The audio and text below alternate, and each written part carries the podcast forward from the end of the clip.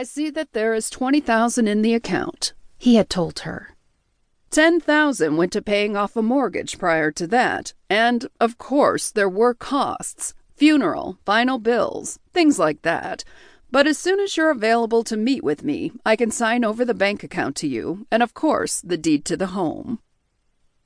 Genevieve had put in her two weeks' notice at her job, working as a copywriter at a small time advertising agency, and had made her plan to take the trip up to Georgia to claim her inheritance. The $20,000 would be enough to live on for at least six months. The cost of living in the tiny town was lower even than average for Georgia, which was itself lower than her cost of living in South Florida. It would, she hoped, be enough for her to establish herself and take on freelancing work to support herself when the money finally ran out. Her friends had wondered why Genevieve didn't just sell the property off and use the money to put a down payment on a home of her own choosing. Genevieve hadn't been able to explain it herself.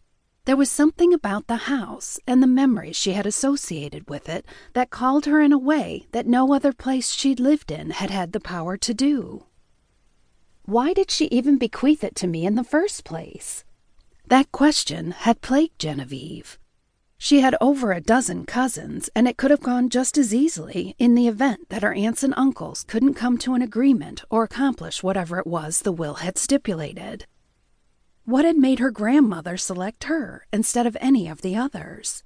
Especially instead of those of her cousins who had kids or financial issues of their own.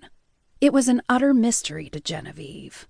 She had been something of a favorite to her grandmother at one point in her life when she was young, when her mother had brought her up to Georgia every summer to spend months away from school with her grandmother. But those visits had ended when she'd turned 15, and it had been at least five years since she'd seen her grandmother in person by the time the older woman had passed away. The car's headlights illuminated a fleeting shape at the edge of the woods, and Genevieve began to brake thinking that the animal, whatever it was, would dart across the two lane road. But instead of running across to the woods, the animal slunk back into the darkness, sparing Genevieve a minute or two of adrenaline and caffeine fueled panic. She yawned, blinking away the dryness she could feel in her eyes, stretching the muscles in the back of her neck as she tried to settle back into the drive. It was amazing. The distance was both longer and much shorter than she had thought of it being when she'd made her plans to drive up and claim her newly bequeathed property.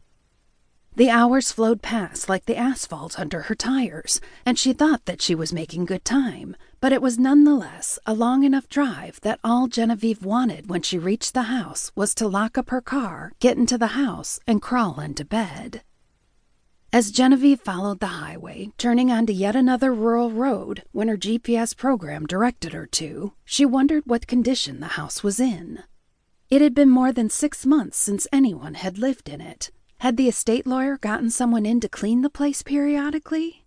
Would it be dusty and full of cobwebs, or would it be more or less the same as it had been the last time she had visited her grandmother? Would there even be sheets on the beds, or anything for her to make the bed up with? Someone came in and cleaned the place sometime around the funeral. Genevieve thought, remembering the day she had stopped at the house to look through it, a sort of mini pilgrimage in the midst of the funeral preparations. Someone, Genevieve wasn't sure who, had come in and swept and mopped, cleaning the dishes and putting things away as much as they could. But whether that state of affairs had continued after the home had become a piece of the estate rather than a home in its own right, she had no idea. A sign proclaimed that she was reaching Turnersville Unincorporated Township, and Genevieve sighed with relief, slowing the car down for a moment to stretch and twist against the seat back to rid herself of the aching fatigue that had settled into her bones. She glanced in her rearview mirror and made out the shapes of the few things she had brought with her on her trek north. Her apartment was paid for through the end of the month, but she didn't think that she would have the mental stamina for more than maybe one more trip back and forth, and at that, she wasn't certain that the car would take it.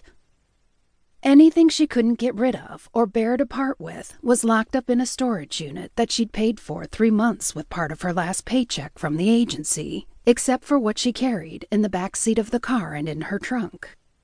Once she was able to take stock of the state of the furniture at the house, she would decide what she wanted.